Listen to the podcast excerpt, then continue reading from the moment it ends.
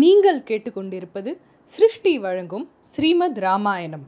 கதை சொல்லி திருமதி வேதா நம்பிராஜன். என்ன அழகு குழந்தைகளா? வேதா பாட்டி ராமாயணத்தில் ஆஞ்சநேயர் சீதாமாவை கண்டுபிடிச்சாச்சு. கண்டுபிடிச்ச அப்புறம் ஒரு உத்தம தூதனுக்கு ஏற்ற மாதிரி யோசிச்சு ராட்சசர்கள் மனசுல ஒரு பயத்தை உண்டாக்கணும். ராட்சசர்களை பத்தி அவளோட சக்தியை பத்தியும் நன்னா தெரிஞ்சுக்கணும். ராவணனை பார்த்து பேசணும். அப்படின்னு மூணு காரியங்களை நிச்சயிச்சுட்டு அதுக்கு என்ன வழின்னு பார்க்கறச்சே இவர் முன்னாடி பெருசா அசோகவனம் கிடக்கிறது. அந்த அசோகவனத்தை அழிச்சாலே இந்த மூணு காரியங்களும் நடந்துடும் அப்படின்னு அவர் தீர்மானம் பண்ணிட்டு அசோகவனத்தை அழிக்க ஆரம்பிக்கிறார். என்னமா அழிக்கிறார் எல்லா மரத்தையும் பிடுங்கி எடுக்கிறார் எல்லா செடி கொடிகளெல்லாம் பிச்சு போடுறார் அங்க இருக்கிற பெரிய குளங்களோட கரையெல்லாம் வெட்டி விட்டுட்டார். மண்டபங்கள் வாவிகள் என்னெல்லாமோ இருக்கு. அவ்வளோ அழகா அவ வந்து அசோகவனத்தை பாதுகாப்பா வச்சுட்டு இருக்கா எல்லாத்தையும் தவிடு பொடி ஆக்குறார். அங்க இருக்கிற பெரிய பெரிய மண்டபங்கள் எல்லாம் இடிக்கிறார். செடிகள் எல்லாம் மரங்கள் எல்லாம் சுத்தி இருக்கிற மேடைகள் எல்லாம் இடிச்சு பொடியாக்குறார் இவர் தாம் தூம்னு அட்டகாசம் பண்ணிட்டு இருக்காச்சே சீதாமா பக்கத்துல தூங்கிட்டு இருக்கிற அந்த ராட்சசுகள் எல்லாம் எழுந்து பாக்குறா அசோகவனத்தையே காணல. அசோகவனம் அழிஞ்சு கிடக்கிறது. அடடா யார் இப்படி பண்ணினான்னு பாக்கறச்சா ஆஞ்சநேயர் இடுப்புல கைய வச்சுட்டு ஜம்முன்னு நிக்கிறார். உடனே வள நெருங்கி போயிட்டான் உடனே காவல்காராளையும் சொல்லிட்டு அசோகவனத்தை காவல் காப்பாளே அவளையும் கூட்டிண்டு இந்த ராட்சசுகள் எல்லாம் ராவணன்ட்ட ஓடுறா. ராஜா ராஜா பெரிய அனர்த்தம் நடந்துருது நம்ம அசோகவனத்தை ஒரு குரங்கு அழிச்செடுத்து அசோகவனமே இப்ப அங்க இல்ல. மரங்கள் செடிகள் எல்லாம் கண்ணா பின்னான்னு கிடக்கிறது அது பிடுங்கி போட்டிருக்கு. அது வந்து சீதையும் அந்த குரங்கு சீதை அம்மாவையும் பார்த்ததையும் நாங்க பேசினதையும் சீதை மாட்ட பேசினதையும் நாங்க கேட்டோம். அப்படி சொல்லிட்டு அவ பயந்துட்டே நடுங்கிட்டே சொல்றான் ராவணனுக்கு பயங்கரமா கோவம் வந்துருது. யார் அது? இவ்வளோ தைரியத்தோட என்ன ஒரு துணிவு? என் லங்கைக்கு வந்து சீதையோட பேசிட்டு என்னோட அசோகவனத்தை அழிக்கிறோம்னாக்க அது சாதாரண ஆள் இல்ல. அதை அழிக்கிறது இப்பவே நான் என்ன ஏற்பாடு பண்றேன் பார் அப்படிங்கிற மாதிரி அவன் எண்பதாயிரம் கிங்கரர்கள் அனுப்புறான். இந்த எண்பதாயிரம் கிங்கரர்கள்ங்கிறவா பேரை பார்த்தாலே தெரியறது. ஆஜானு பாகுவா ஒசரமா குண்டா தடியா பயங்கரமா இருப்பா. இவா எண்பதாயிரம் பேருங்கிறச்சே எண்ணி பார்க்கணும். அவ சகலவிதமான ஆயுதங்களையும் எடுத்துட்டு ஆஞ்சநேயர் அழிக்கிறதுக்கு கிளம்பிட்டான் தாம் தூம்னு நான் ஜெயிப்பேன் நீ ஜெயிப்பேன் சொல்லிட்டு சந்தோஷமா அவ ஏன்னா ராஜா கட்டளை கொடுத்தா அவளுக்கு அது பெருமை.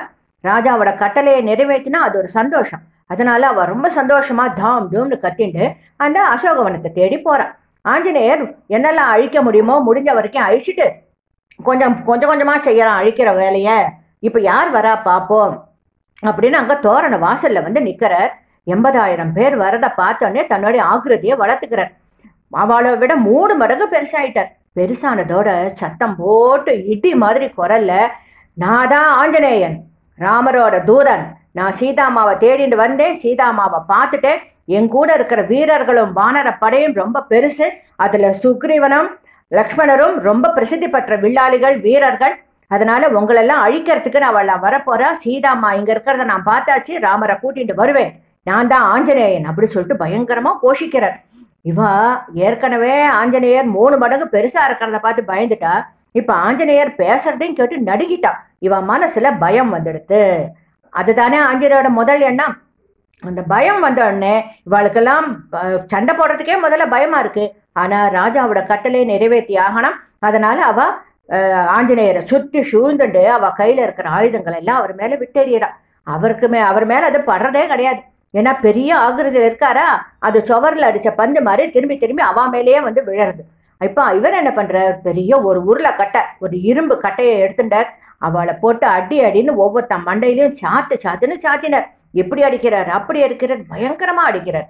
இவர் ஒரு மாதிரி வீரமா முன்னாடி இருக்கிற வீரர்களோட சண்டை போட்டிருக்கு இவரோட பின்னாடி சூழ்ந்துட்டு இருக்கிற வீரர்களை அதாவது ராட்சசர்களை கிங்கரர்களை அவரோட வால் பார்த்துக்கிறது. எப்படின்னா நாலஞ்சு கிங்கரர்களை ஒன்னா சேர்த்து த கயிறு கட்டுற மாதிரி கட்டும் வாலு ஓங்கி இன்னும் ஒரு அஞ்சாறு பேர் ராட்சசர்கள் மேல அவளையே வச்சு அடிக்கும்.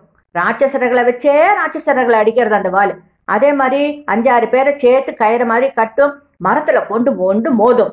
அப்ப மரத்துல பட்டு அவெல்லாம் பொல பொல பொலன்னு பழம் மாதிரி கீழே விழுந்துடுறான் இன்னும் அஞ்சாறு பேரை வாளால வச்சு கட்டும் அது தரையில வச்சு அடிச்சு ஒரு தேய் தேய்க்கும்.